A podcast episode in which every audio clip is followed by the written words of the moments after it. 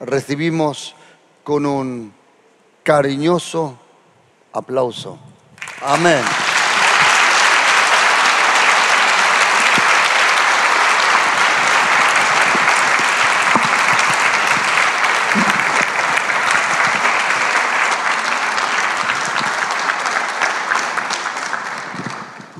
Buenos días a, todos, Señor les bendiga.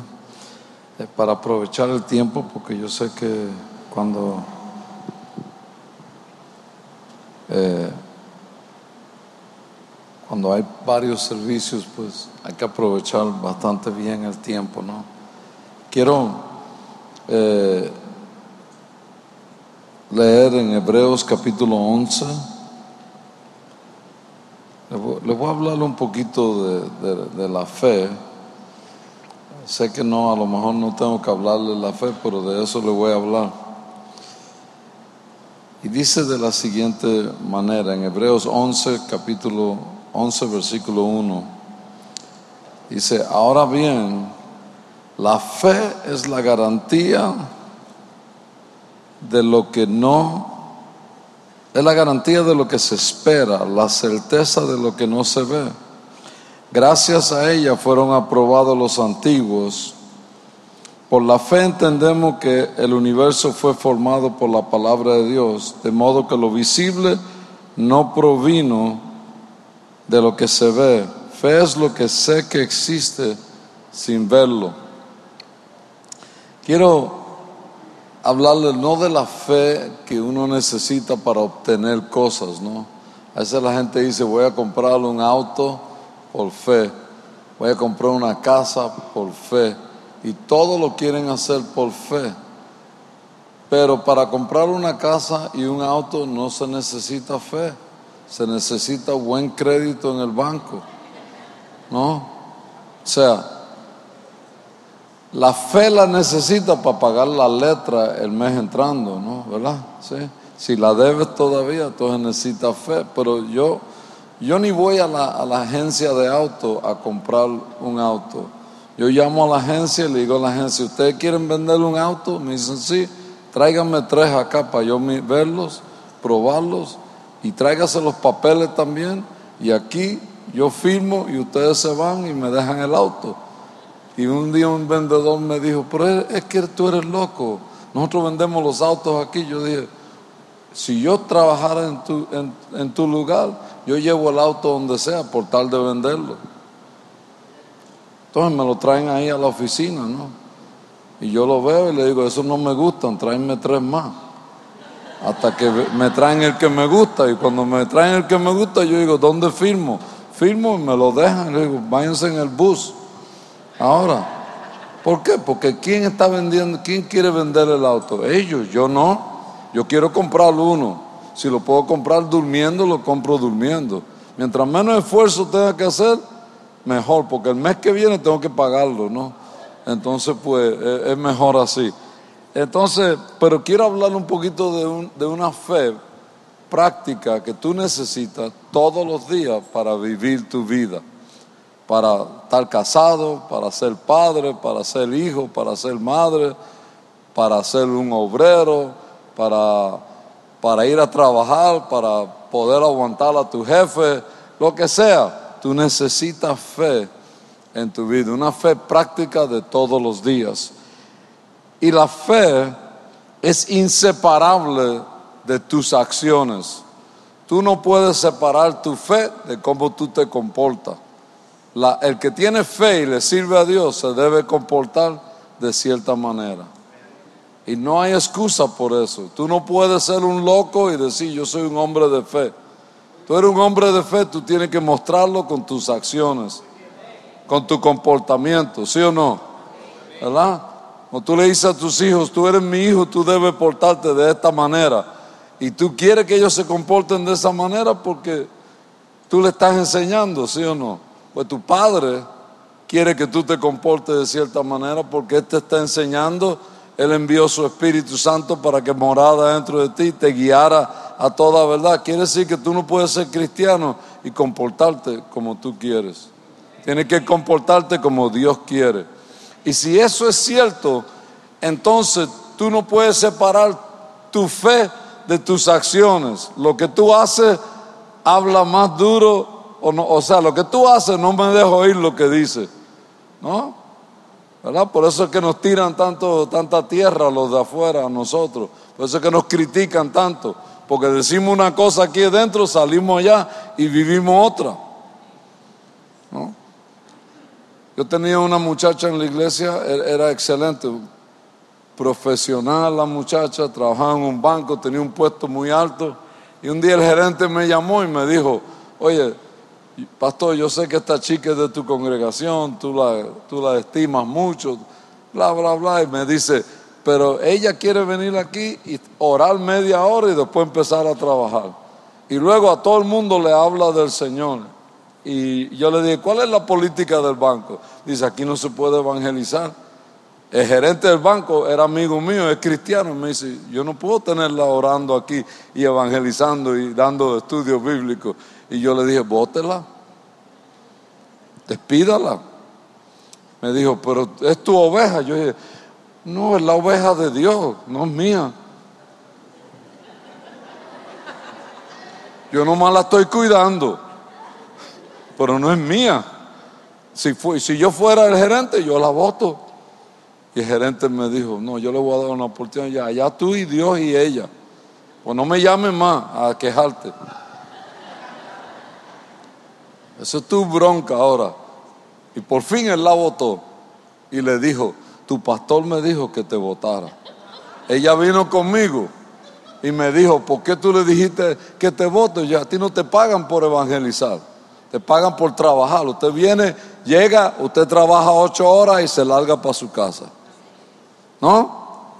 Pasa con los cristianos que nosotros queremos y después vamos y actuamos como locos allá afuera. ¿Verdad?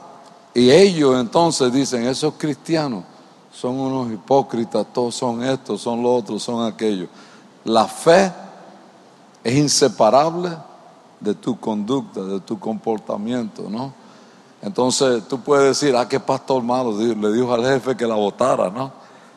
Es más, yo como pastor, cuando yo trabajaba con Rudy, yo le decía a la gente, usted viene aquí a trabajar, no viene a orar, usted quiere orar, levántese a las 5 de la mañana, ore antes de llegar al, trabajo.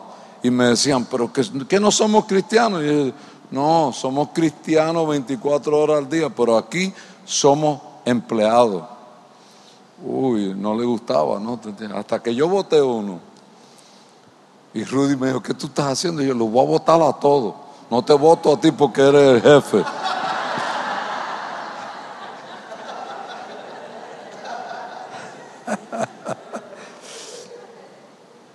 Entonces, la fe es, inseparable de, tus acciones. Tú debes de comportarte de tal manera que la gente quiera venir a la iglesia. Pues si tú nomás estás, que Cristo, que Cristo, que Cristo, esa gente me vuelve loco a mí. Y soy un pastor. Eso que siempre están, gloria a Dios, aleluya. Yo le digo, cállense y hagan algo con su vida. Me van a volver loco a mí, parecen loros nada más. Esto es mucho más que yo predicar. Esto es mucho más. Yo a veces voy dormido en el avión y, me, dice un compañero, alguien que vamos juntos a predicar a un lugar, y dice, tú no prediques en el avión, yo duermo. ¿Tú, quieres, tú no quieres dormir? Predícale a todo el mundo, pues déjame a mí dormir. Pues. ¿No? Si cuando ese hombre se despierta y me pregunte algo, yo le voy a contestar como un cristiano. Es más, él va a querer hablar conmigo porque nunca ha hablado con alguien como yo. Yo me siento al lado de médicos, de arquitectos, de senadores, de congresistas, de todo en el avión, en, en, clase ejecutiva. Y me acuerdo bien que una vez se sentó un médico al lado mío y me dijo, ¿a qué se dedica usted? Yo dije, a mucho más que usted.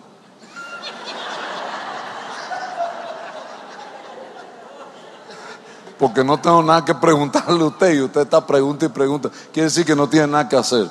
Si no estuviera cansado por estar ocupado.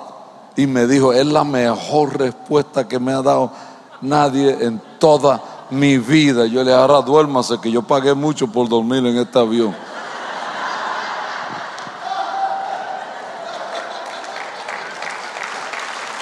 Así que...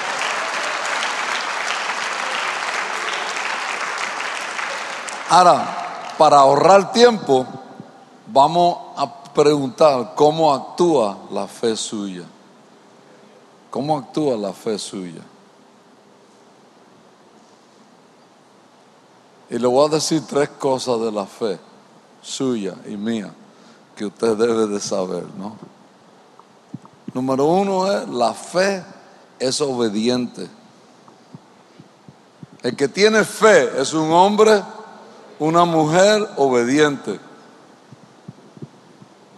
Si hay que manipularte para que tú obedezcas, no es fe lo que tú tienes. Tú lo que quieres es estar en una secta, que te den a martillazo y te metan a golpe por una puerta. No, el pastor de las ovejas no debe de ir detrás de ellos a garrotazo limpio a las ovejas, ¿no? Es una forma de pastorear. Hay como tres formas de pastorear. Una de ellas es tú detrás de ellos. O con perros, ¿no? ¿Tú entiendes? Otra es, ¿cómo? Otra es que tú vas por delante. Las, mis ovejas conocen mi voz y te siguen y las ovejas siguen. ¿Entiendes? El pastor no debe de tener que agarrotazo limpio alinearlos ustedes. Si es así, son inmaduros, les falta fe, les falta conocimiento de la palabra. El pastor debe, de, a su familia, el pastor no debe de, guiarlos a garrotazo limpio. El pastor, yo nunca le he dicho, yo siempre le he dicho a mi esposa, mira, nos vamos para allá. Y ella me dice, ¿y nosotros? Y yo digo, ah, si quieren venir, vengan. Yo nomás le estoy diciendo que vamos para allá, pero fórmense detrás, desde el más chiquito hasta el más grande. ¿No? Y una vez llamé a mi esposa de, un avión, cuando se podía llamar de los aviones. Gasté no sé cuánto para llamarla, porque Dios me habló y le dije, mira, vende la camioneta, vende todo lo que tenemos ahí, no venda mis herramientas por si acaso me falla el asunto y tengo que trabajar. Y me dice ella, ¿y, y, para dónde vamos? Yo dije, no se preocupe, primero venda todo y después le doy instrucciones finales, ¿no? Y ella me decía, tú eres loco. Yo le dije, ¿tú crees que yo soy un hombre de Dios? Sí, bueno, entonces vende todo y paca, las maletas que nos vamos. Y me fui de un país a otro país.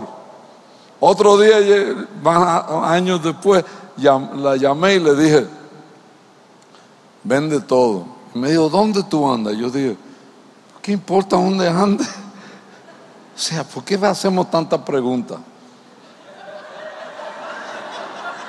Porque siempre que tú le das una orden a alguien te hace tres preguntas. ¿Y por qué? ¿Y cuándo? ¿Y tú estás seguro? No estoy seguro de nada, señores. Lo único que sé es que creo que Dios me habla y estoy moviendo. Entonces le dije, vámonos. Y me dice, ¿para dónde vamos? Yo digo, para México. Y duramos 20 años en México como misioneros. Y mi esposa me decía, tú eres loco. Yo dije, tú más loca por seguirme. O sea, ¿cómo el pájaro le va a tirar la escopeta? ¿Sí? No, usted, la fe actúa por obediencia. Dios le dijo a Abraham, Abraham, sal de tu parentela, vete. ¿A dónde lo mandó? Ni Abraham sabía. Y Abraham agarró un montón de gente para que se fuera con él. Dios nunca le dijo que se llevara. Y ahora la mujer esa que tiene nada más. Se llevó su papá por allá, su papá se enfermó, tuvo que parar, tuvo que estar internarlo, mil cosas le pasó, se le acabó la plata, todo. Pero Dios de todos modos dijo, bueno, este comunico lo va a sacar de ahí con toda esa gente que lleva. Y lo sacó. Cuando yo me iba a ir para México, Rudy me dijo, pero ¿cómo tú vas a vivir? No vas a tener dinero, allá es en pesos mexicanos. Y yo le dije, ¿tú estás preocupado? Me dijo, sí, mándame dos, tres mil dólares mensuales. Y ya se acabó la... Tú duermes bien, yo duermo bien. O sea, ah, así me dicen los, cristianos, siempre me dicen a mí, ¿cómo vive usted? Yo digo, yo digo, usted debe de preguntarle a Dios cómo me puede ayudar a vivir. ¿Sí o no? si yo sé que alguien es un visionario y me topo con él, yo, yo, no le voy a preguntar cómo vive. Voy a sacar plata y le voy a dar para que ya siga por ahí. Porque al final de cuentas, si no tiene plata, me la va a pedir de todos modos. Entonces yo voluntariamente se la voy a dar. Salgo yo mejor delante de Dios. Dios dice, ese es mi siervo, mira, está apoyando. Cuando me piden, dice, ese hay que rogarle para que, para que dé la plata, ¿no? Entonces, tú tienes que obedecer. La obediencia te conecta con el destino y el propósito de Dios. El que no es obediente, a mí no me importa cuánto tú brinques, cuánto tú grites, cuánto tú te tires al piso, cuánto tú ores, cuánto tú ayunas, tú nunca te, te conectarás con el propósito que Dios tiene para ti. Nunca.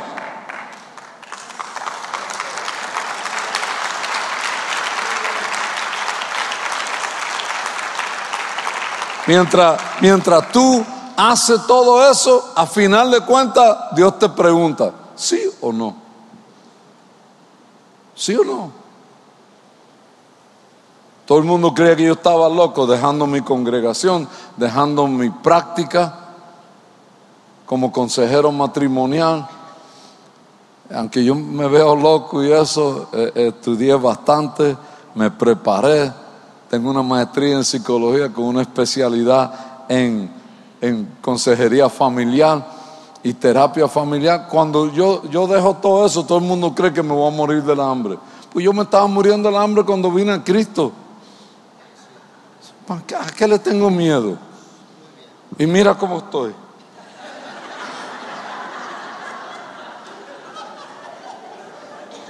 Se han muerto del hambre dos o tres que digan que yo me iba a morir del hambre. Yo no me voy a morir del hambre. Pregúntele, si usted pudiera hablar con mi esposa, usted pregúntele a mi esposa, si yo tiene hambre, ¿tiene miedo de pedir comida? No.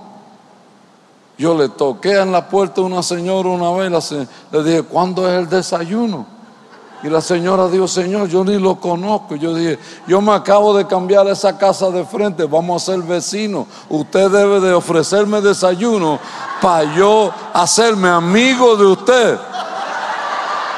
Y la señora, y la señora, mira, la, la señora me dice, bueno, pues entre. Y yo grito para el otro lado de la calle, Ada, trae los hijos, que haya avena, pan, huevo.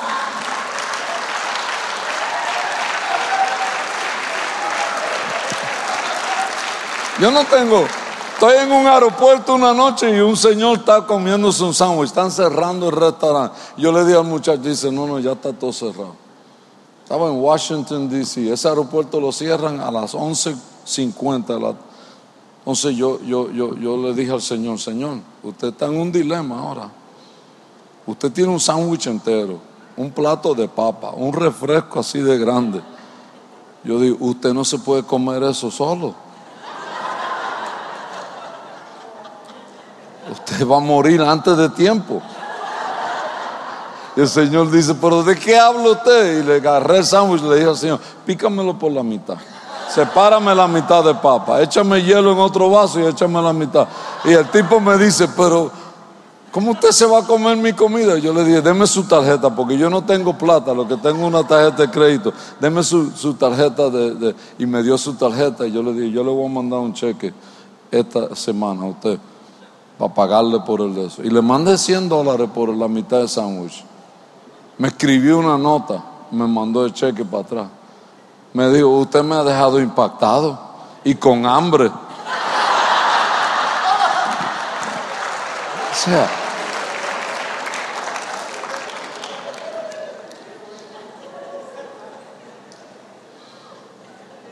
cada uno de nosotros somos llamados a algo específico en la congregación. No importa lo que sea. Tú quieres conectarte con lo que Dios tiene para ti. Tú tienes que ser obediente. Tú tienes que decirle que sí a Dios. No a mí, no al pastor, a Dios primero. El que no le dice sí a Dios, menos le va a decir al pastor. Amigo mío, un amigo mío me dice, men, yo no logro que ese tipo haga nada en la iglesia. Y no lo vas a lograr tampoco, ¿no? Déjalo quieto.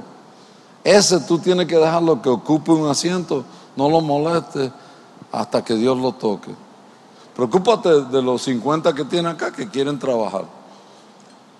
Y él me dice, yo, tú siempre haces las cosas tan fácil. Yo le digo, pues no te vuelvas loco porque Satanás te va a volver loco con ese Señor. Él es uno y tú tienes una iglesia llena de gente. Te, vuelves loco con ese, con ese que no quiere obedecer a nadie. Llego como 10 años después y está el Señor ahí sentado. Le digo al pastor, bueno, ¿y qué pasó con el tipo? Está igual. Yo digo, déjalo ahí. Cuando venga Cristo, Él se lo lleva. Y probablemente te lleve a ti también.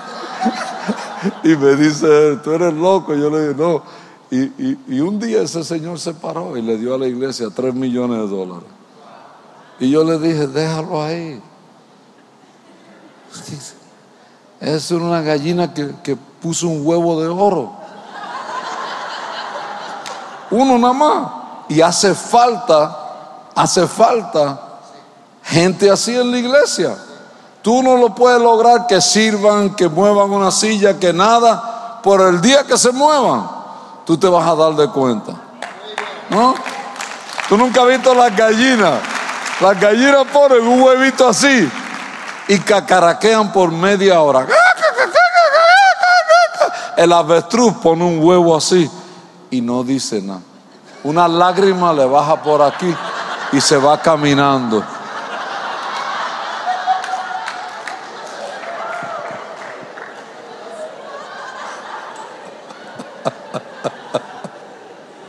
Bueno, vamos a ir para atrás porque a ustedes les gusta, ustedes les gusta el vacilón temprano en la mañana, ¿no? Y a mí no me gusta, a mí me entretiene. ¿No?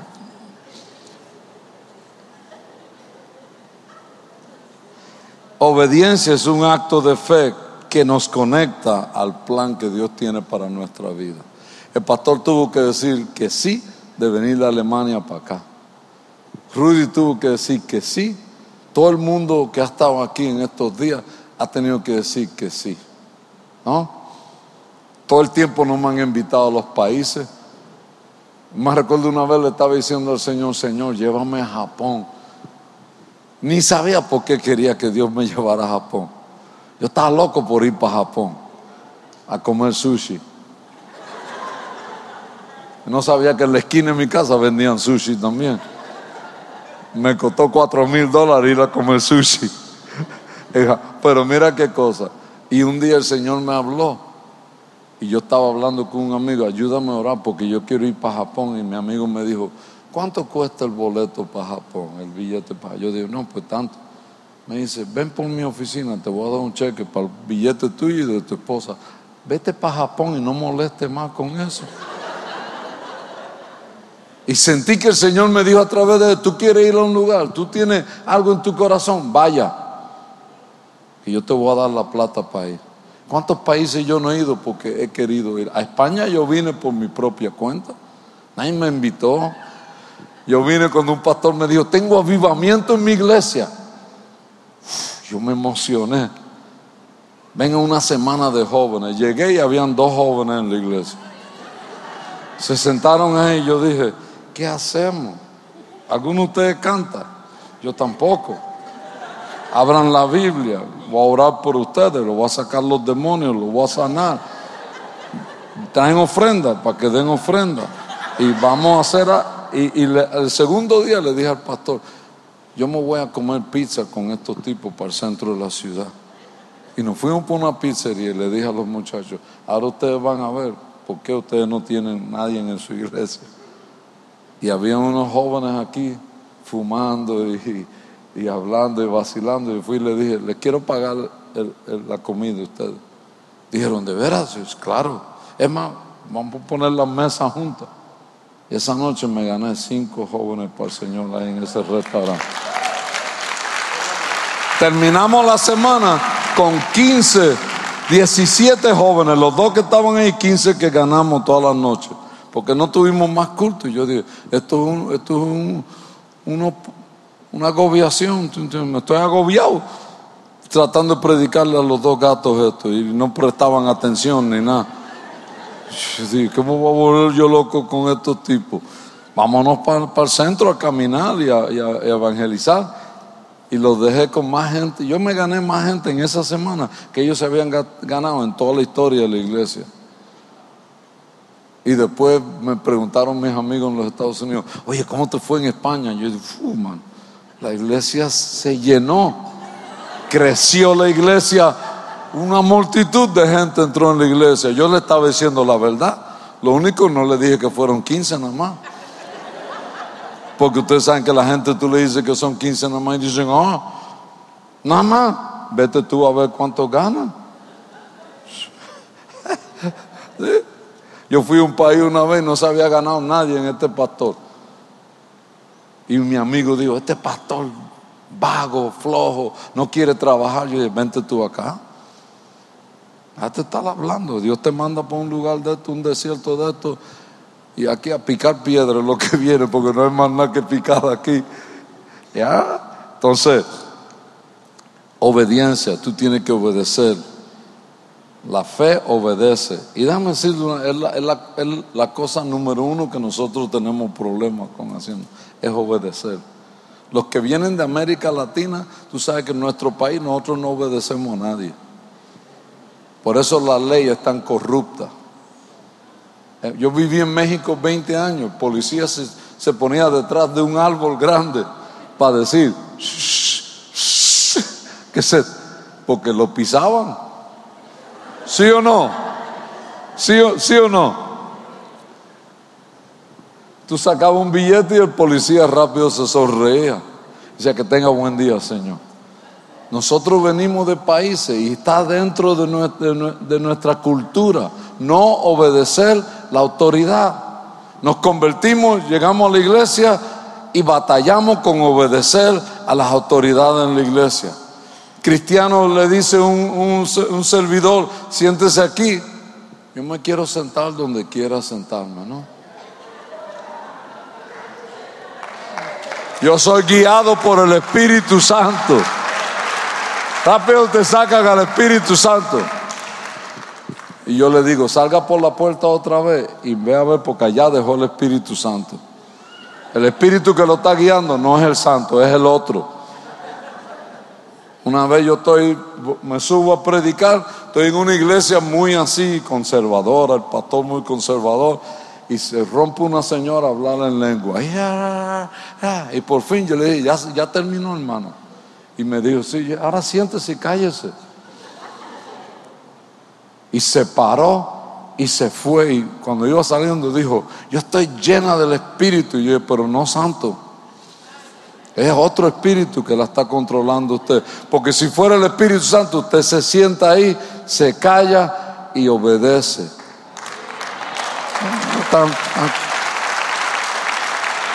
Ah.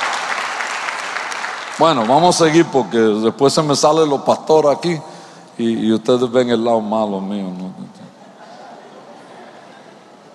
Abraham se conectó porque obedeció. Si Abraham no obedece, él no hubiera sido el padre de la fe. A mí no me importa cuánto orara, cuánto ayunara, cuánto leyera la Biblia. A mí no me importa cuántos evangelistas ponían la mano sobre él, le sacaban el demonio, le metían el demonio, se lo sacaban otra vez, lo metían y estaba toda la vida, saque y entre y sale, entre y sale. No, Señor, usted obedece a Dios y Dios te conecta con algo más y el próximo nivel. Vamos, que ahora estoy predicando bien. Yo mismo me voy a dar una ofrenda ahorita.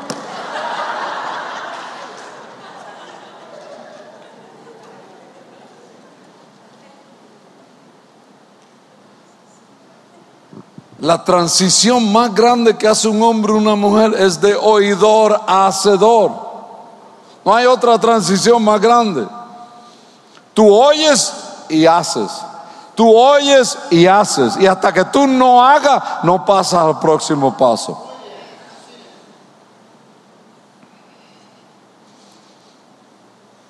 Cuando yo terminé la universidad me dijeron, tú tienes que ir y tomar el examen del bar. No del bar, pero del board, que es para, para, para que te den el certificado de ejercer. Y yo me recuerdo que yo dije, y es duro el examen. Y el que me estaba hablando me dijo, yo llevo dos años tratando de pasarlo y no lo paso. Yo dije, pues apártate de mí. Porque yo necesito todo lo positivo en mi vida. Se me va a pegar ese espíritu de piedra que tú tienes. Y me dice, me dice, tú eres malo, yo. Yo dije, y yo lo pasé. La primera vez que lo tomé, lo pasé. Y entonces mi profesor me decía, pero es que tú eres tan, tan, no eres tan inteligente. Y yo dije, no, pero Dios está conmigo. Y por más burro que sea, Dios me da inteligencia cuando la necesito. Tú como crees que eres inteligente, Dios te tiene que hacer burro para que sepa que no sabes nada. Y él me decía, él me decía, yo no entiendo eso. Y yo, claro, si no eres inteligente.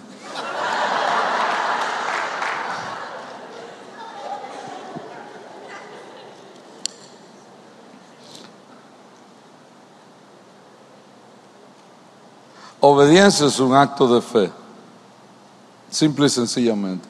El que obedece tiene que tener fe que el que le está dando la orden sabe lo que está haciendo.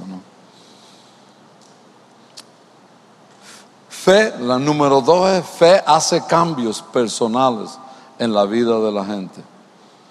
Tú no puedes estar en la iglesia 10 años y ser el mismo que cuando entraste.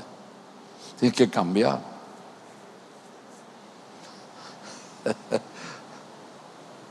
Hay gente que después de 10 años en la iglesia está más peor que cuando entraron.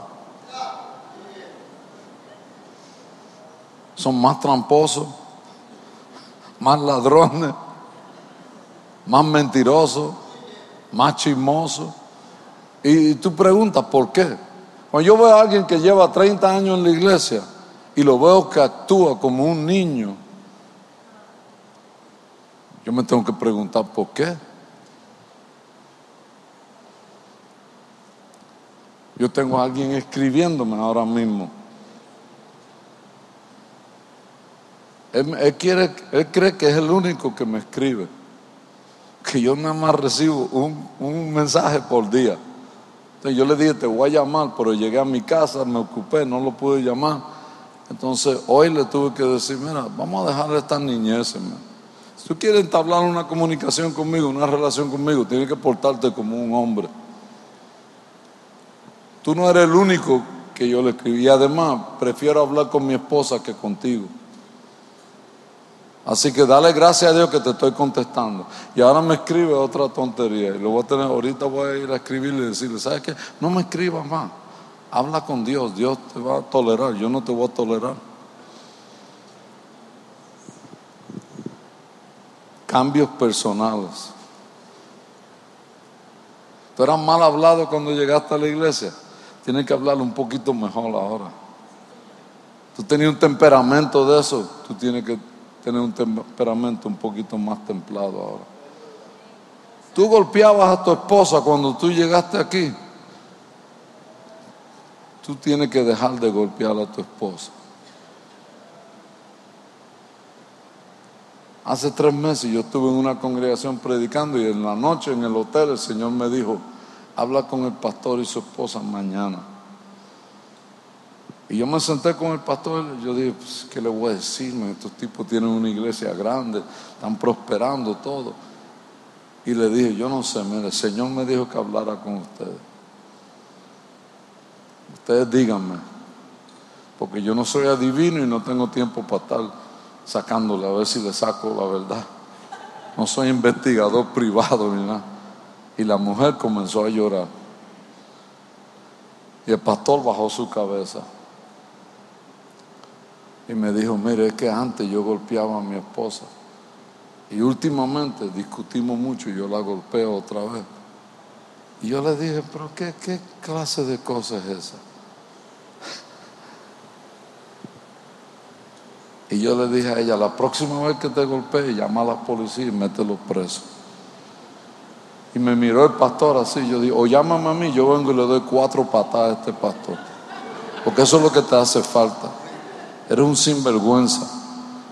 Después te paras ahí a abrazar a la gente, todo. Es decir, tú tienes que cambiar, tú tienes que buscar ayuda. Lo bueno fue que él me dijo, tú tienes razón yo. Y organizó para él poder irse un año y restaurar su matrimonio con sus hijos y eso. O sus hijos están felices, creen que yo soy el salvador del mundo. Casi me dicen Jesús. Cambios personales. Mira lo que dice ah, aquí. Se lo voy a leer. Dice, pero ser en Santiago 1.22, ser hacedores de la palabra y no tan solamente oidores, engañándoos a vosotros. Porque si alguno es oidor de la palabra, pero no hacedor de ella, ese es semejante al hombre que considera en un espejo, que, considera en un espejo su rostro natural. ¿No? Entonces, nosotros necesitamos decir, yo estoy aquí, estoy oyendo, pero ahora voy a caminar a ser un hacedor de la palabra. Y, y, no solamente en lo que tú quieres. Todo el mundo quiere guerrear espiritual, todo el mundo quiere orar, todo el mundo... Ahora, hay cosas que hay que obedecer que a nosotros no nos gusta. Su silencio es testigo de que le estoy hablando la verdad. ¿Sí? Anoche yo los oía cuando Rudy estaba predicando. Uh, querían bajar, temblaba esto aquí. Tiene que temblar con tu obediencia. Tiene que temblar con tu permitir que el Espíritu Santo haga cambios personales en tu vida. Que te cambie de un hombre a otro hombre, que te cambie de una mujer a otra mujer, que la gente pueda decirle la verdad, Dios está obrando en ella, la verdad, Dios lo está cambiando. Yo veo cómo Dios está haciendo la obra. Tú no puedes quedarte igual, eres un hombre y una mujer en proceso de transformación, de gloria en gloria, de poder en poder, de fe en fe. En otras palabras, tú debes de ir ascendiendo a cada momento y la gente debe de dar testimonio de lo que Dios está haciendo en ti. No tú, la gente.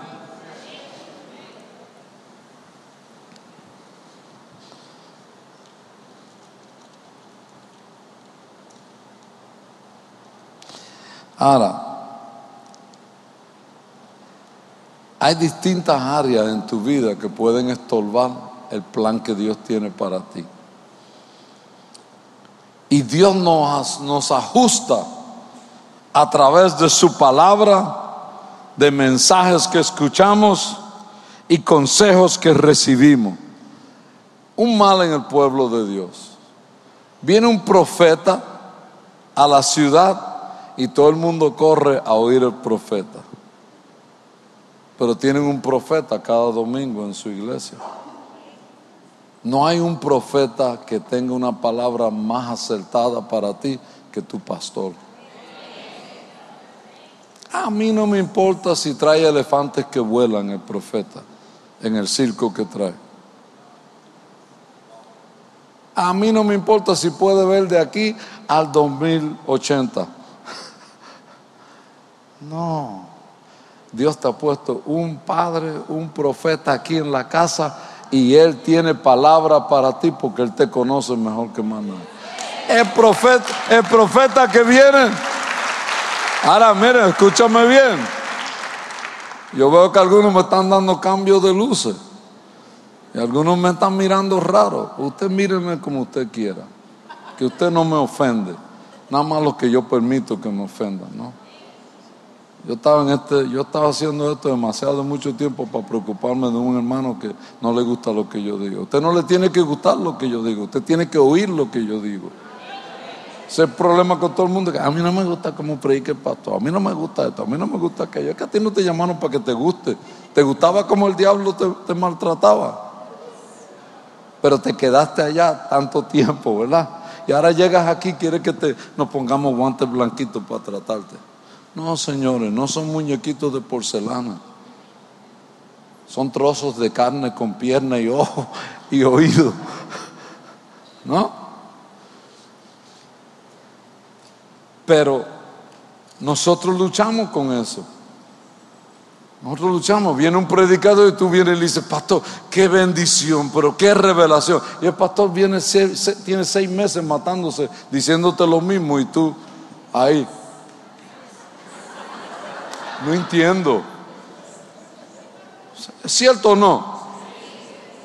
Si yo, yo llego y le digo a un chamaco, man, tú, debes de obedecer a tu mamá y a tu papá por esto. Y el chamaco, man, qué maravilloso ese yo, ¿no? El papá le viene diciendo lo mismo. Entonces tú tienes que decir, yo tengo un profeta aquí y yo voy a escuchar la palabra a través de él. Me voy a ajustar el cinturón porque este viaje tiene su...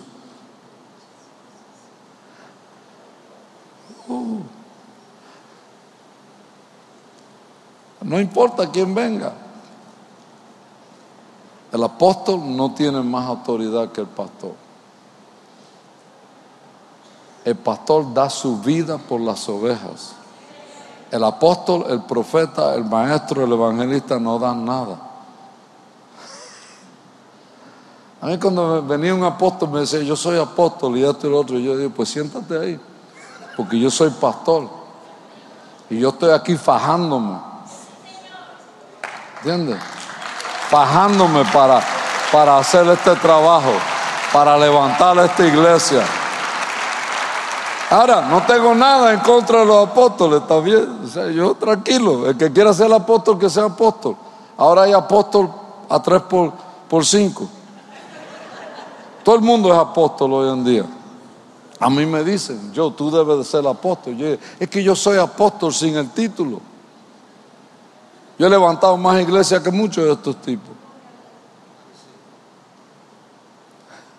A mí me llaman más pastores para consejos que lo que llaman a sus propios apóstoles, porque no los pueden encontrar. Yo no, yo, pero no tengo nada en contra. Tengo muchos amigos que son apóstoles. Y cuando ellos dicen, yo soy el apóstol fulano, y yo detrás de ellos, yo soy el ayudante del apóstol, ¿no te entiendes? Y ellos se ríen, ellos me dicen, tú siempre tienes algo que decir. Yo digo, ¿por qué no puedo decir que soy apóstol? Ay, te dan tarjeta, apóstol, profeta, doctor en teología, y por atrás dice albañil, fontanero, pintor, por si acaso. Por si no nos funciona un lado, damos el otro lado.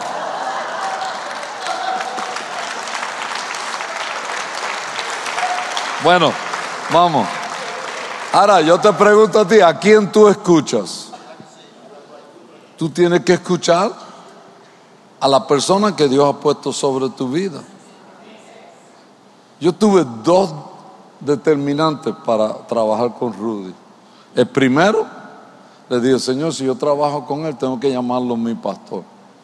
Lo puedo mirar como pastor. Y el segundo, eh, si tú me dices, Señor, yo trabajo con Él. Si tú no me dices, puede ser el mejor amigo mío. Por ser mi mejor amigo no es determinante para yo trabajar con Él.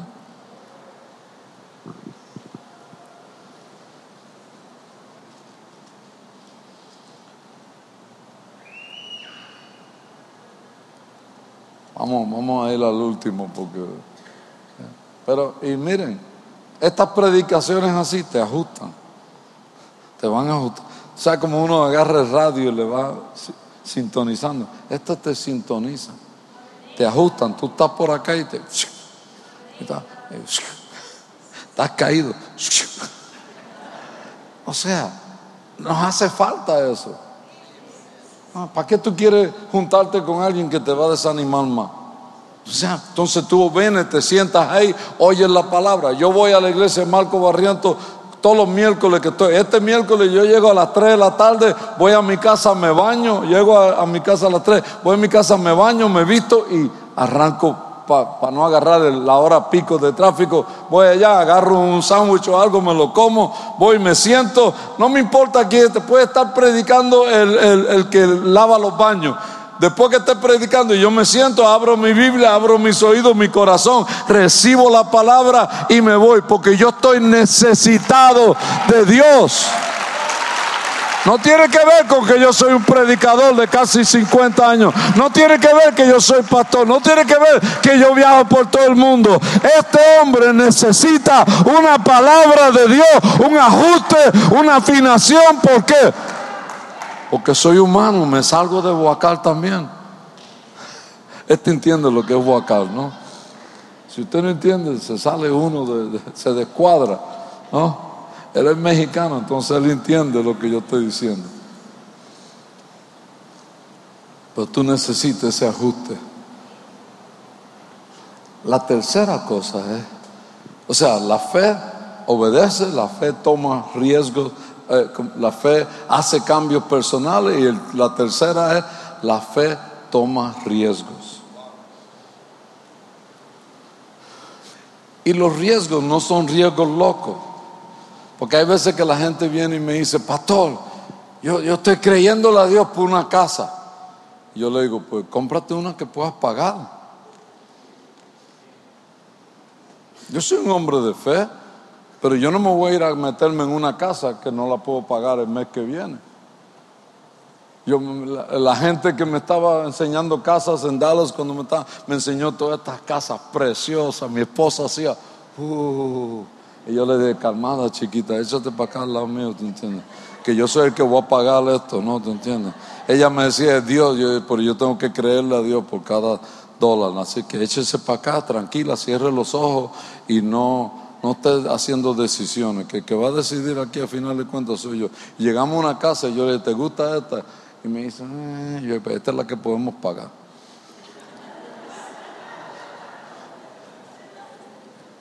Ah, yo me podía ir allá para decirle a mi amigo, mira, mira la casa que tengo. Pues me tiran para la calle el mes que viene. A ellos no le importa que tú seas pastor y hombre de fe ni nada. Entonces yo, yo, yo estoy ahí, todos los meses yo pago mi renta tranquilo, duermo en la cama, no tengo miedo que vengan en la noche y me agarren de una pata y me arrastren para afuera y me saquen con tu y cama. Yo le digo a la gente, compre lo que usted puede. Todo el mundo me decía, cómprate un Mercedes de esta clase que esto. Y yo decía, denme la plata. O sea, están tan preocupados, pues no, no, se ponen con nada. yo fui y me compré un carro que podía pagar. Un carro bueno. Y después me fui y me compré otro. Y mis nietas vieron que yo estaba comprando tanto carro y dijeron, abuelo, y vayan con su mamá y su papá. Yo no soy su mamá y su papá. Yo soy el abuelo, el alcahuete que le doy Coca-Cola, le doy chocolate, le doy todo y después los mando para su casa. Los abuelos, los abuelos no son los padres de sus nietos. Y por ende no deben de meterse en la vida de ellos. ¿No? Los nietos son la recompensa de Dios a los padres por no matar a sus hijos.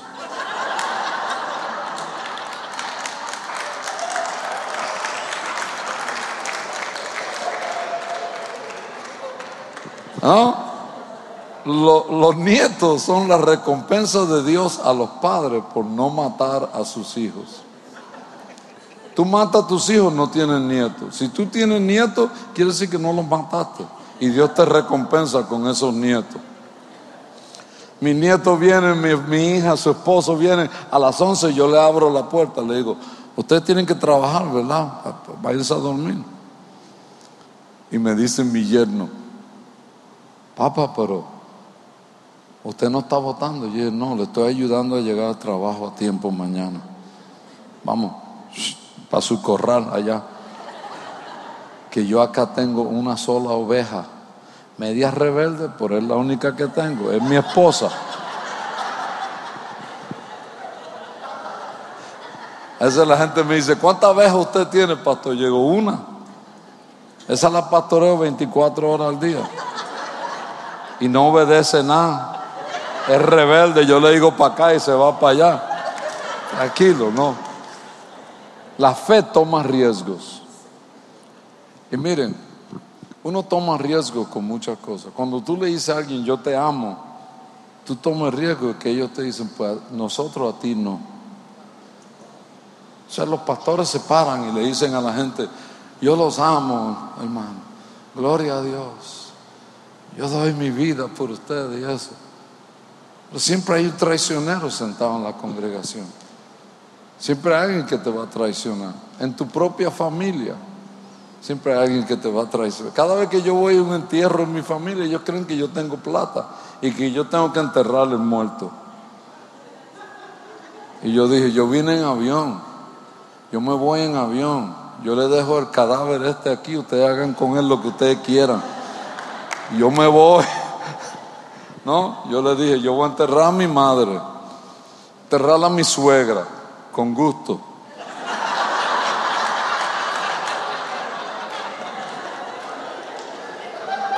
Yo sabía que el pastor le iba a gustar eso, ¿no?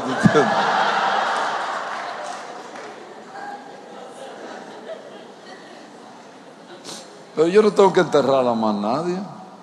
La familia, los latinos, nuestra familia es una locura. Tú prosperes, ellos creen que tú le tienes que dar un carro. El alguien se trabajar todo. Pasa ustedes. Mi cuñado me llama un día y me dice, oye, hay que ayudar al sobrino que ese tipo gana más dinero que yo. ¿Qué hace con el dinero? No, pues yo, ayúdalo tú. ¿Con cuánto lo vas a ayudar tú? No, yo no le voy a dar nada, yo, yo, yo menos. ¿No? Otras palabras, nosotros tomamos riesgo cuando amamos a la gente.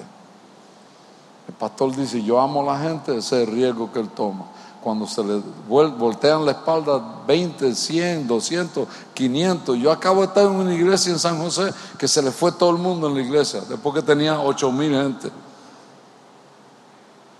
Bajó a 200 gente.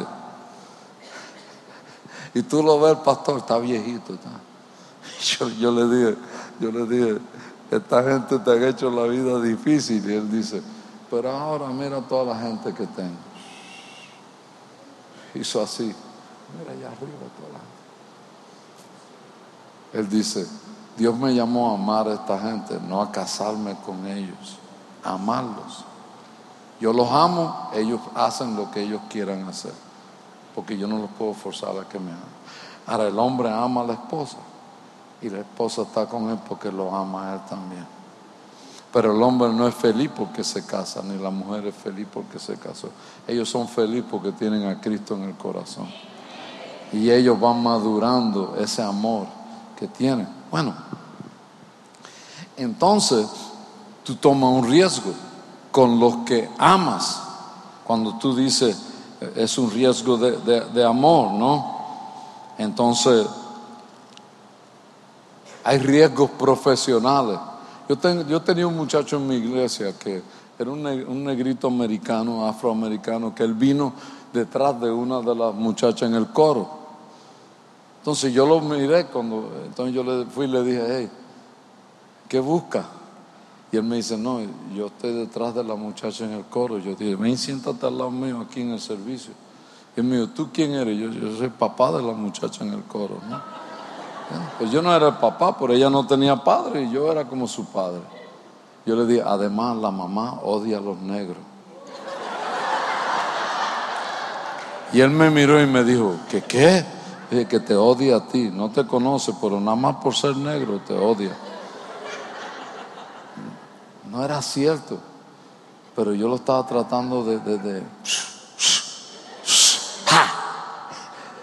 Y me dijo, a mí no me importa, yo no me voy a casar con la mamá, me voy a casar con la muchacha. Y yo dije, ahora te tienes que sentar aquí obligado. Se sentó ahí y me decía, ¿hasta cuándo me tengo que sentar aquí? Yo dije, hasta que yo diga, porque aquí yo soy el jefe. Me senté ahí al lado mío. Un día se paró y dijo, ya. Y yo dije, voy a tener que, me, me preparé por si acaso.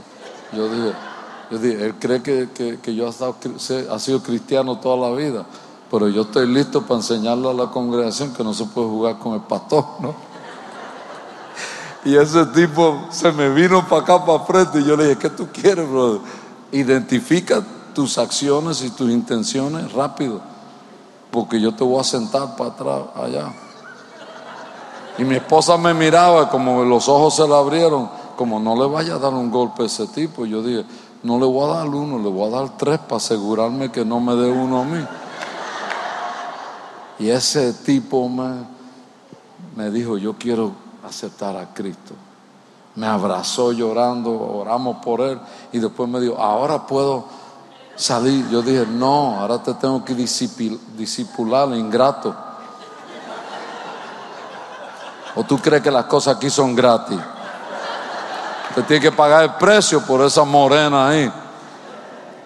Yo he estado cuidando esa morena todos estos años y ahora tú quieres venir y llevártela. Eso es lo malo con, con los yernos, que, que tú crías una hija y le inviertes un montón de dinero y viene cualquier sapo a llevársela.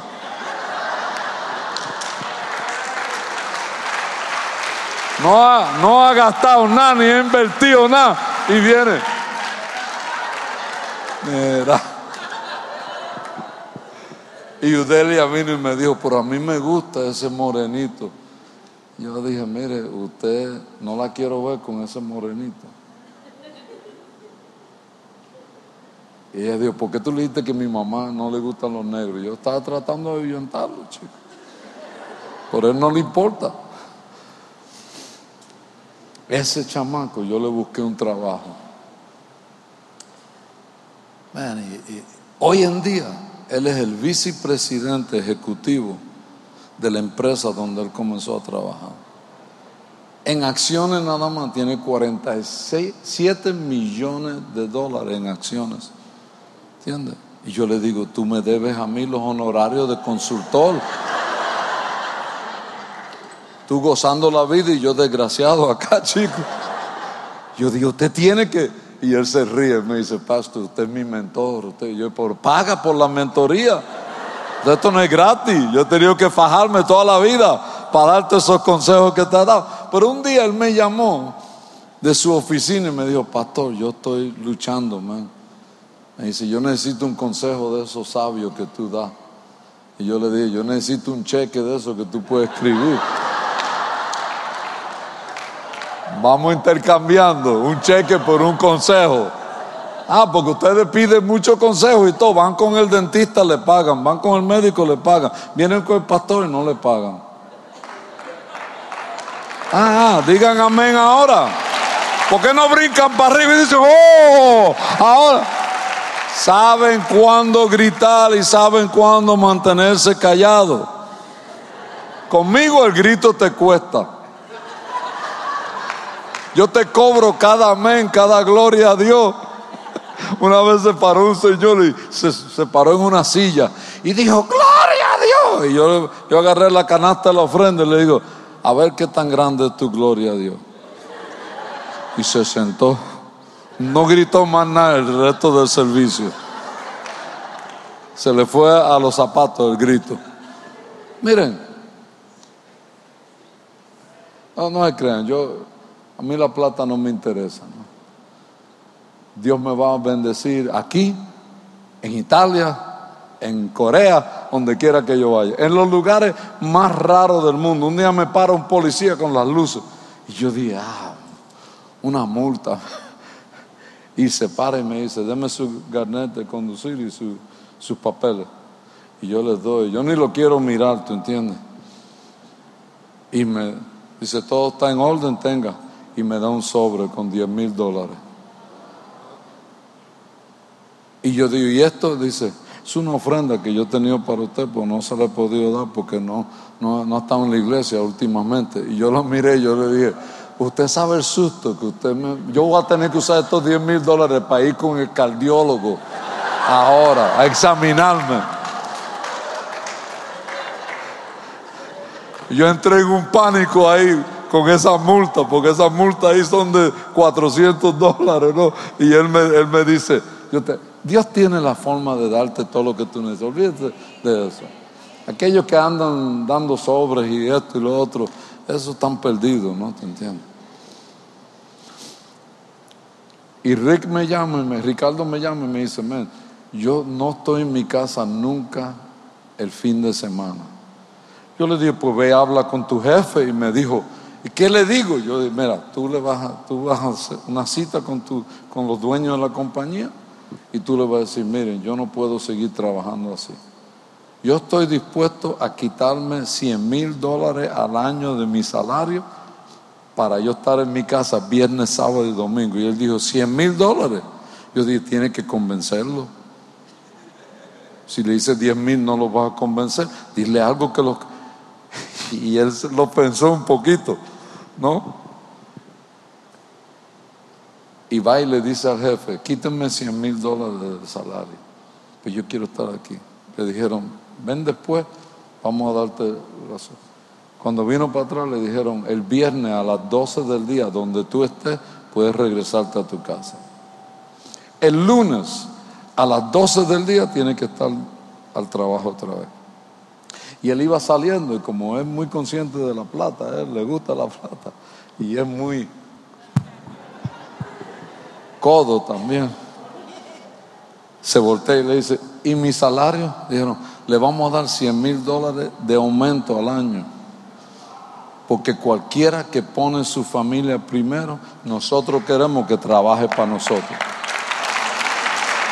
Tú tomas riesgos profesionales, ¿no? Tú tomas riesgos profesionales. La fe toma riesgos financieros también. Y todo el mundo dice, pues ¿cómo es eso? Miren, a mí siempre la gente me dice, si yo doy 100 dólares, Dios me da mil. Yo digo, yo no confíes en mí, yo, eso yo no sé. Dios tiene una forma rara de trabajar. Yo le dije, pero si tú das 100 dólares, yo te garantizo que Dios te va a devolver. Dios no se queda con nada. Pero vamos a hacer algo que todos nosotros podemos participar. Te dan el sobre para el diezmo el domingo, ¿sí o no? Tú agarras el sobre, tú tienes que hacer un riesgo financiero. Nadie tiene suficiente. La gente dice, pero Ricardo gana al mes 40 mil dólares. O, o, 60, ahorita creo que está como por 100 mil dólares al mes. Ricardo, algo así, 125. Lo que ganaba en el año lo gana al mes ahora. ¿No? Entonces, tú dices, pues tiene mucho dinero. Sí, por el diezmo de él son 10 mil dólares. ¿Tú crees que es fácil meter 10 mil dólares en un sobre y tirarlos ahí? Mirando al pastor con su camisita muy linda. Y, ah, y le están tratando de ver la marca del reloj. Están mirando por la ventana a ver qué carro se sube. ¿Tú crees que es tan fácil? ¿Sabes lo que la gente me decía? La gente me decía, nosotros estamos manteniendo a Rudy. Yo le dije, y él nos está manteniendo a todos. ¿Cuál, es? Tú tomas riesgo. Tú te arriesgas teniendo tu fe en Dios, no en el pastor. Él no te va a devolver nada. Ni tiene el poder para devolverte nada. El que tiene el poder para devolverte es el que te hizo la promesa es el que hizo la ley de la siembra y la cosecha. Es el que te dijo a ti, trae, trae los diezmos al alfolí. Yo abriré las ventanas del cielo y derramaré bendición sobre ti. Pruébame a ver si es la verdad. Por el latino, el latino, el hispano, como la iglesia católica, no, nos enseñó y, nuestros antepasados nos enseñaron que nosotros le dábamos todo a Dios y era una forma de que. Entonces nosotros creemos que todo el mundo nos está tratando de sacar plata. Por eso nosotros peleamos con todo. No podemos ver un hombre de Dios bendecido. Yo no puedo traer a todo el mundo a mi casa. Y no tengo una casa de otro mundo. Pero la gente comienza a decir, este mueble es fino. Yo digo, ¿para qué lo dejé entrar? Ahora voy a tener que estar explicando de dónde viene el mueble, cuánto pagué. Tengo que enseñarle factura para convencerlo de que no pagué con el dinero de la iglesia. Yo nunca le he preguntado a nadie en la iglesia, ¿qué tú haces con tu plata? a usted no le importa lo que yo hago con la mía. ¿Sí o no? Claro. Pasa es que no hablamos de esto claro a veces.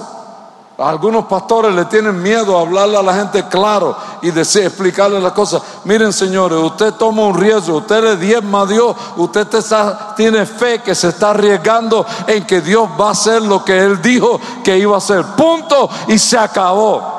Si no, quédese con su plata, no la dé, porque yo no tengo para devolvérsela. Pero Dios sí tiene para devolvérsela. No, Dios tiene. Es un, es un riesgo financiero. Tú echas el 10% y tú estabas endeudado con el 100% en tu bolsillo. ¿No? Pero es que Dios no obra como tú y yo. Yo le quito 10 a 100 y me quedan 90. Tú le quitas 10 a 100 y a Dios le quedan 900. Yo no sé cómo, pero eso es cierto.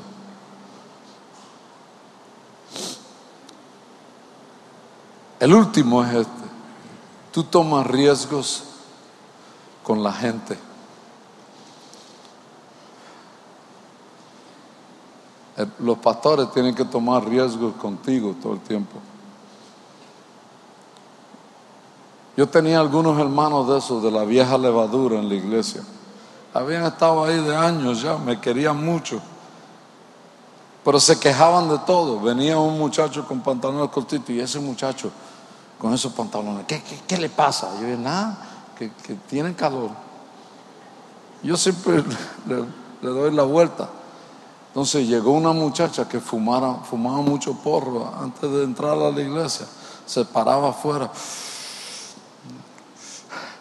Y yo la veía, pero yo decía, ¿qué me importa a mí? Esto es para los que fuman de todo. Y venían y me decían, esa es una marihuana. Yo, déjenla quieta. Ustedes no pueden fumar, ella puede fumar todo lo que quiera. Porque es una pecadora, para eso abrimos la iglesia. Cuando tú llegaste aquí borracho, nadie te dijo nada, así que deja esa mujer quieta. Ella venía donde mí y me decía, pastor, a mí me encanta como tú predicas. Tú me haces reír. Yo dije, esos son los porros. Ese no soy yo. Esa es la marihuana que está inhalando. Y ella me dijo, no, no, no. Yo, yo dije, ¿por qué tú no fumas después del servicio? Por allá te vas a fumar. Ella me dice, no, no, porque yo entiendo la prédica cuando fumo. Y yo decía dentro de mí, hay dos o tres aquí que tienen que fumarse un par de porros también. Porque no entienden nada. Llevan 10 años aquí y están como zombies. Esta que llegó los otros días entiende perfectamente todo. ¿Tú? Yo te doy permiso en el nombre de Jesús. Una muchacha preciosa. Se sentaba por aquí, como donde está esta señora sentada. Ah, Y me miraba y me hacía. Se reía sola. A veces, como, como yo decía un chiste y como a los 10 minutos yo decía. Y yo decía, tienes que sincronizarte conmigo. Porque si salimos en vivo, la gente va a creer que eres retrasado mental. man. Y ella me decía, tú eres cómico, pastor. Me encanta. Y un día se para y viene caminando para donde mí. Yo le digo, Judy, ¿qué quieres? Ella me dice, yo me quiero convertir. Hoy voy a aceptar al Señor. Y yo le dije, no puede esperar hasta que yo haga el llamado. Me dijo, no, ahora. Porque también son locos los que fuman porro, ¿no? ¿Tú entiendes? No, no, no, ahora mismo, porque ahorita el diablo me quita las ganas. Yo digo, pues venga para acá. Vamos a terminar el culto aquí. Se llamado, oré por ella y después me dijo, y estoy embarazada. Y yo miré para donde mi esposa y yo no tengo nada que ver con eso. Nada. Mi esposa abrió los ojos así. Yo digo, no fui yo. Yo estaba contigo. Ah, mira. Y yo le dije, chica, cálmate. Ve y dile a tu mamá y tu papá. Y dice, no, me van a matar. Dice, eso tenía tú que pensar antes que metiste la pata. Bueno, no metió la pata, metió el cuerpo entero. Una muchacha vino embarazada y me dijo, metí la pata. Yo dije, no, yo meto la pata también, no me pasa nada. Es cuando metes el cuerpo completo. Y la mamá la botó de la casa esa noche, el papá. Me dijeron, pastor, no la queremos aquí. Y yo digo, pues le pertenece a ustedes, ¿qué voy a hacer yo con ella? Mi esposa dijo, nosotros nos quedamos con ella. Tenía 15 años. Oh, y se puso bien panzona. Y yo decía, camina de aquel lado de mi esposa, porque la gente te ve y cree que.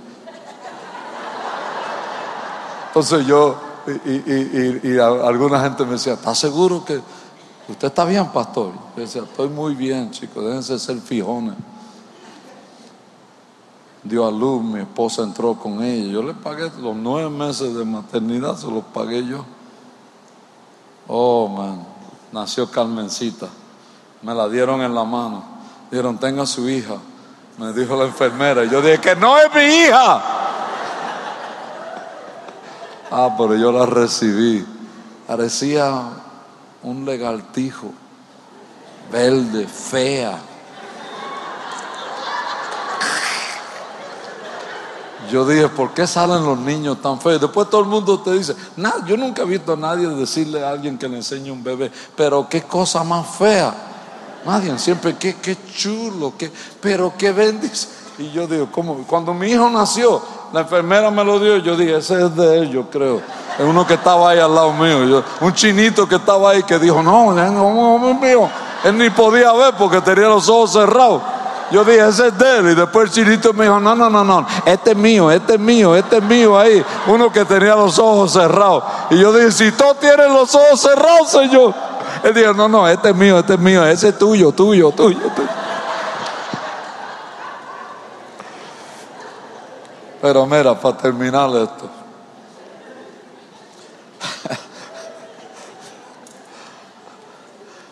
Nació Carmencita y después me dijo ella, ¿qué hago ahora, pastor? Yo tengo, voy a cumplir 16 años, no he terminado la escuela, nada. Yo digo, usted mete la cosita esa en un, ¿cómo le dicen? Un coche. Cochecito de eso de ver. Usted mete la, cosita esa que, que dicen que es suya, la mete ahí. Y se la lleva para la escuela. En la escuela hay un programa, yo te voy a dar una carta, ellos te cuidan tu bebé mientras tú estudias. Dice, pastor, eso es duro. Yo dije, ¿te diste el gocito? ¿Gozaste? Ah, bueno, ahora gózate. Y ella todos los días se levantaba a las 6 de la mañana, se iba para la escuela, se graduó. Después me dijo, ¿qué hago ahora? Yo te vas a la universidad. Dice, con las niñas. Yo, esa niña va a estar ya, se va a graduar a los, a los siete años también contigo. Ella me decía, pastor, usted está loco. Yo dije, ¿quién fumaba porro? ¿Usted o yo? Dice, pero usted fumaba antes. Y yo, pues hace mucho tiempo ya el humo se me, se me, ya, ya, ya, ya me filtró todo. Ah.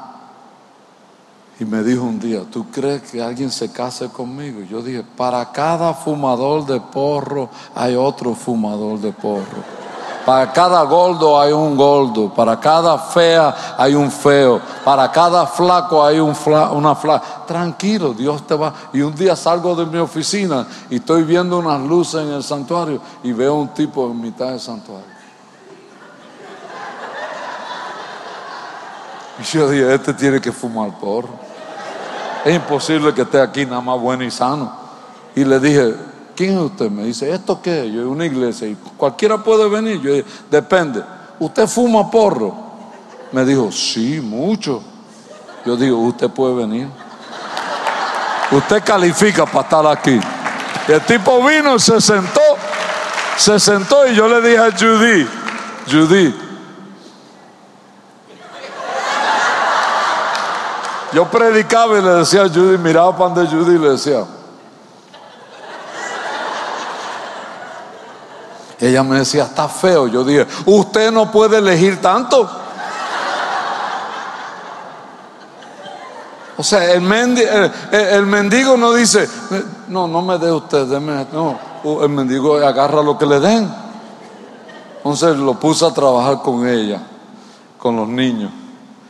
Vinieron un día y me dijeron, nosotros queremos ser novios. Y yo le dije, ya era tiempo se casaron. 37 años cumplen ahora de casado. Yo los voy a ver en dos semanas. Vienen para mi casa también, ¿no? Ella todavía está como que fuma porro, tiene el pelo verde, azul, amarillo, tiene unos lentes locos y siempre me dice, tú eres mi papá. Yo digo, no diga eso muy duro. Lo pone en Facebook. Todavía la gente cree que soy el papá de Carmencita. Pero Carmencita, que nació de esa revolcada que se dio ella por ahí, es un médico hoy en día. ¿Ah? ¿Por qué? Porque tú tomas riesgo con la gente. si, yo, si yo dejo que estos religiosos la saquen de la iglesia, ella nunca estuviera sirviendo al Señor hoy. En el 1968 a mí me metieron preso no por porro, sino por heroína. Y entonces el juez me dio 1.5 millones de dólares de fianza. Y yo le dije al juez, mire, señor juez, nadie me va a fiar. Mi madre tiene la plata, pues no me va a fiar. Y él me dice, ¿qué quiere que yo haga? Yo dije, que baje la fianza. Me dijo que no. Me metieron para adentro. Esa noche yo iba a una iglesita chiquita, como así, de aquí hasta que habían apretado unas 40 gente. Y había una hermana de esa que era el aguijón del pastor. El pastor decía, vamos a orar. Ella decía, ¿por qué? Pero era una hermana que lo que Dios le dijera, ella lo obedecía. Y se paró y dijo, pastor, usted sabe que metieron a Joe preso hoy. Y el pastor dice, sí, lo vamos a fiar. Y el pastor dijo, con todas las ofrendas de toda la vida que yo tengo aquí, no lo podemos fiar. Pero vamos a orar por él. Ella dijo, bueno, está bien, es un comienzo. Le dijo al pastor, pues no estaba contenta con la respuesta. Oraron, ella se fue a la casa y se arrodilla en su cama. Tenía dos hijos que eran adictos también. Se arrodilla y le dice, Señor, yo estoy preocupado por yo. Tú sabes que a lo mejor tiene dos o tres enemigos por ahí, está en la cárcel. Cuidado si esta noche no, no le dan guiso allá adentro. Así le hablaba al Señor. Yo no sabía que ella estaba haciendo esa oración. Yo estaba lo más bien ahí hablando con amigos y eso en la casa. De momento me, Dios le dice a ella, empréstame tu plata. Ella dice, ¿cómo que te empreste la plata? Dice, yo quiero sacarla yo, pero yo necesito que tú me emprestes a mí, porque yo nunca le he quedado mal a nadie. Ella dijo, yo te presto lo que sea.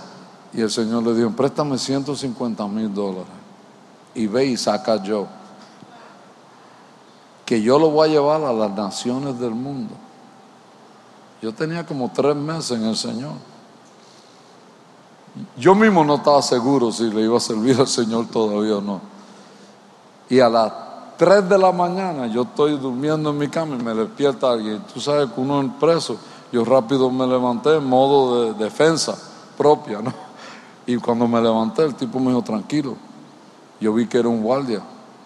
Me dijo, te fiaron. Yo dije, ¿quién? Me dice, ¿quién? Yo no sé, te fiaron. Acá ya tengo la orden para sacarte para allá y darte tu ropa. Yo dije, pues vámonos. Aunque no sea yo el que sea equivocado, me voy. No importa, ¿no? Abran la puerta, yo me voy. Y abrieron la, me, dieron mi ropa, yo salí para afuera y ahí estaba esta viejita. Flaquita. Yo le decía a la hermana Pocho porque no sabía su nombre. Y ahí estaba la hermana. Yo dije, hermana Pocho, ¿qué usted hace aquí? Dice, esperándote a ti que anoche por bocona en la iglesia el Señor me agarró y me dio una revolcada y, tuve que dar todo lo que tengo. Vámonos. Y antes te quiero decir algo, si te quieres ir a huir, puedes huir, porque yo le empresté mi dinero a Dios, no a ti. Y Dios me dijo que te dijera esto, tú vas a predicar el Evangelio por todo el mundo. Y yo dije, y no te dijo algo de desayunar. Porque si gastaste 150 mil, no te quedan que sea 10 dólares para nosotros ir a, Me dijo, vamos a desayunar. Me fui a desayunar. Llegué al centro donde yo trabajaba, una casa que teníamos, y le dije al director, yo me voy a quedar, yo voy a ir a juicio. Me dijo, ¿de veras? Yo dije, esa viejita puso todo lo que tiene. Si ella creyó en mí, yo tengo que creer también.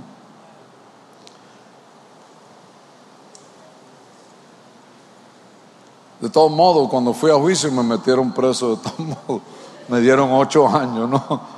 Y yo cuando estaba, estoy listo para irme a entregarme a la autoridad, me entra una llamada y me dice un tipo, yo me llamo Samuel Maduro, soy uno de los mejores abogados en esta isla y el Espíritu Santo me acaba de decir que te defienda.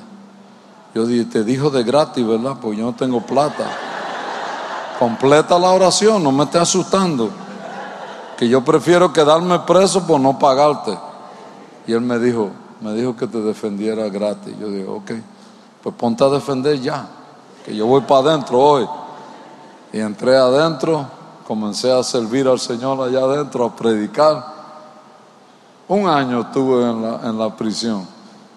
Y un día que yo iba caminando por la plaza de la prisión, iba para mi trabajo, oí José Rosa Contreras reporte al control. Y yo fui al control y me dijo un tipo, ahí te está esperando un hombre. Y ahí estaba Samuel Maduro, mi abogado. Y me dijo, vamos, que nos vamos. Te dieron un perdón condicional. Y yo dije, de veras. Y me salí de la celda y vi que no dijeron nada. Yo dije, ah, pues entonces vámonos. Me dijo, no, te tienen que quitar la ropa y me la deben de dar por este año que yo estuve aquí. Me, me deben de recompensar con algo. Me fui. A los dos días me arrestaron otra vez. Me subieron a un jet, me llevaron para Washington, la DEA. Que ahora estoy allá otra vez. Y me dice la gente de la DEA, me dice, tú vas a hacer tiempo, mínimo 20 años. Yo dije, mire, si me voy a meter para adentro, méteme ya, pues no me esté asustando. Y me subieron un jet, me volvieron para Puerto Rico. Pero yo estoy aquí esta mañana porque una ancianita en la iglesia mía tomó un riesgo con este hombre. Puso todo lo que tenía. Y a veces nosotros tenemos nuestros hijos al lado de nosotros y no tomamos riesgos por ellos. No creemos suficiente en ellos y cualquier tontería los queremos descalificar de todo. Usted tiene que tomar riesgo con su familia, con sus hijos, creerle a Dios lo que Dios dice, creer que Dios los va a levantar, creer. La fe toma riesgos. Usted tiene que tomar riesgo con ese hermano, con esa hermana, con ese hombre, esa mujer que usted trae a la iglesia. Y usted tiene que decir, Dios va a cambiar a este hombre, Dios va a cambiar a esta mujer. Yo saliendo de, un programa de televisión un día, una prostituta se me presentó adelante y me dijo, ¿tú quieres tener un buen tiempo conmigo? Y yo le dije, no, no, chiquitita. No es si yo quiero tener un buen tiempo contigo, es si tú quieres gozar la vida conmigo. Y ella me dijo, ¿tú trabajas aquí también? Y yo dije, por mí no dan un euro. Y me la llevé a un bar con otro hermano. Yo andaba con un viejito que era muy pentecostal. Y el viejito decía, la sangre de Cristo, la sangre de Cristo. Reprendemos toda malicia. Y yo decía, cálmate, no vamos a pecar. Y le dije, el, vino del Señor y me dijo, ¿qué quiere tomar? Yo dije, a él un vaso sin hielo, porque ya él está incontrolable. A mí deme una coca con hielo, a ella dele un whisky tres veces. Y cuando la estoy mirando así, me dice el Espíritu Santo, tómala de la mano. Y le agarré la mano y el viejito se tiró de rodillas. Y dijo, sálvalo, Señor. Cuídalo, Padre. Y yo le decía, cállate, loco fanático. Y cuando la tenía de la mano, ella me dijo, ¿tú eres loco o qué? Y yo di, dice, el que me maneja a mí va a entrar por ahí y te va a matar. Yo dije, el que te maneja a ti cuando entre por ahí se va a desmayar. Cuando ve este viejito aquí de rodillas, va a salir corriendo. Y cuando yo la tomé de la mano, yo le dije, el próximo hombre con quien tú te vas a acostar va a ser tu esposo. Y me dijo ella, uh, esta noche me voy a acostar con un montón. Y yo le dije, no, porque yo te voy a llevar para mi casa. Ella dijo, ¿dónde tú vives? yo dije, al otro lado de los Estados Unidos. ¿Y quién va a pagar el billete? Yo, yo. Ahorita mismo voy a llamar para reservarte un billete y te vas conmigo y con el viejito de este loco. Y el viejito estaba la ta ta ta ta ta ta Oh, ca, ca, ca, ca,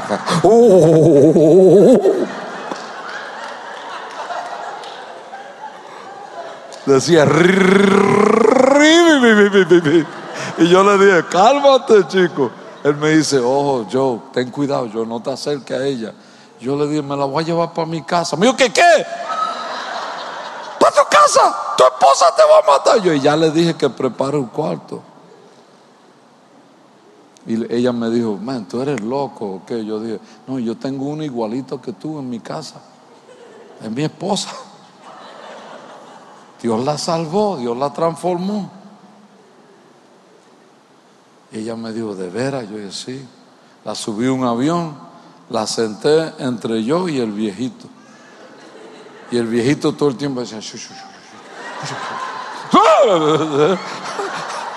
ese tipo, y la gente lo miraba en el avión y decía, no, no, no le he dado la pastilla, se le acabaron. Ahorita le doy la pastilla y se duerme, ¿no? Pero ¿sabes qué? Yo me, yo, yo me arriesgué con esa chica, pero un día caminé con ella por, y la entregué. Y después me fui acá y la casé también. Oh, cuando, cada vez que voy a la iglesia donde ella está y la veo con los brazos levantados, adorando a Dios, veo sus hijos. Yo digo, valió la pena que el viejito casi le dio un infarto. El viejito llegó a la casa así, decía, está loco yo, está loco. La esposa dijo, ¿qué le hiciste a mi esposo? Y yo dije, él nunca ha estado tan cerca de una prostituta y le afectó. Tú debes de dejarlo salir de vez en cuando para que se, relacione con la otra gente. Y dice, yo, pero tú eres loco, ¿para qué? Yo dije, tranquila. Él necesitaba eso también. Uh, cada vez que Katy me ve, Katy me dice, yo te debo la vida. Yo, a mí no, a Dios. A Dios. ¿Cuánta gente yo y mi esposa nos metimos en nuestra casa?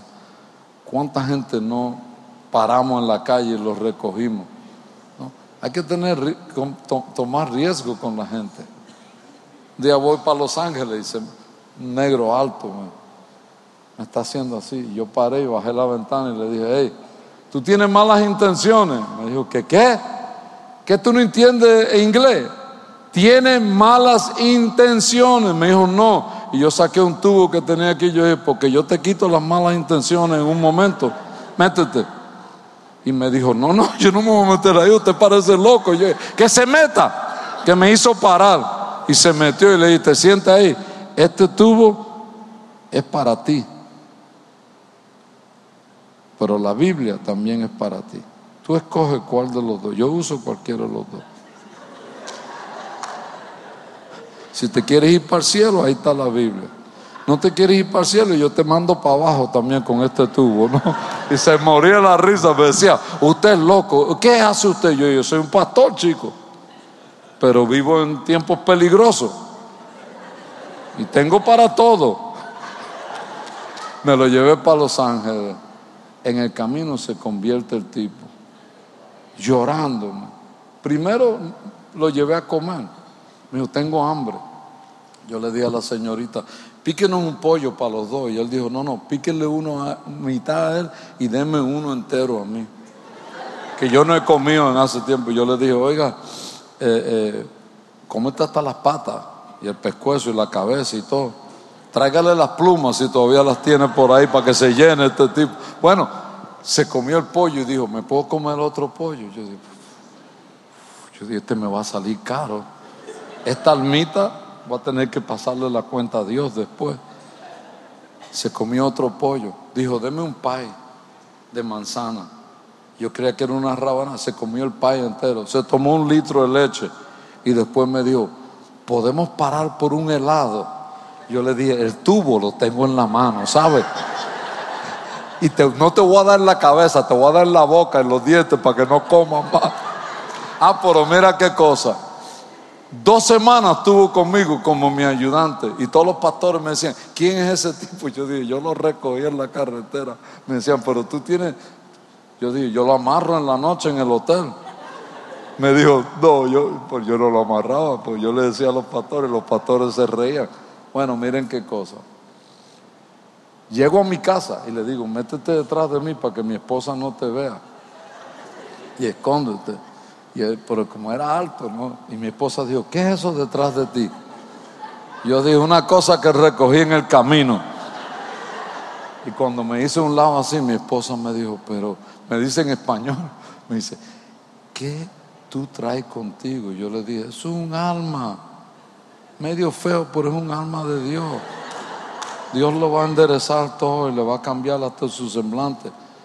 Y yo le dije, tú vas a dormir en el sofá, aquí, porque no hay otro lugar.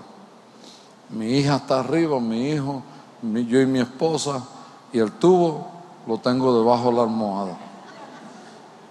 Ese tipo se convirtió y un día me dijo, pastor, a mí me están buscando por asesinato. Y yo lo miro y yo digo, Padre Santo, yo arriesgando mi vida con este matón. Y me dijo, deme un consejo. Yo dije, no, yo te voy a llevar y te voy a entregar a la policía. Eso es lo mejor que tú puedes hacer. Lo llevé y lo entregué a la policía. Le dieron 13 años. Me miraba él de la celda y me decía, usted me entregó a la policía. Yo dije, ¿quién mató a alguien? ¿Usted o yo? Yo te voy a mandar centavitos para que comas dulce y eso aquí adentro. Tranquilo. Hizo 12 años. Salió, me llamó. Yo pensaba que me iban a voy por ti para matarte. Me dijo, estoy en la iglesia de mi tío, estoy sirviendo al Señor, estoy sirviendo ahí, estoy estudiando. Mi esposa y yo nos juntamos otra vez. Dios había hecho como 20 milagros en la vida de nosotros tomamos riesgos con la gente. La fe obedece, la fe hace cambios personales y la fe toma riesgos. ¿Sí o no? Esa es la fe que nosotros necesitamos para todos los días. Para levantarnos y decir, hoy es el día que hizo el Señor, me gozaré y me alegraré en Él. Yo no voy a hacer un llamado porque no tiene caso. Si hago un llamado, se van a venir todos para acá y algunos no saben ni por qué pasaron. Quédense allá, que yo me voy, yo tengo que desayunar. No solamente de la prédica vive el hombre, sino de cada desayuno que se pueda comer también. Así que Dios los bendiga, Dios los guarde. Yo me, yo me voy, pero ha sido un privilegio estar aquí con, los pastores y ha sido un privilegio poder compartir con ustedes en esta mañana. Que Dios le bendiga, Dios le guarde. Cuando se acuerde de mí, diga, Señor, ten misericordia de ese tipo, ¿no? Y ayúdalo donde quiera que vaya. Dios te bendiga mucho. Aleluya. Gracias, querido, gracias.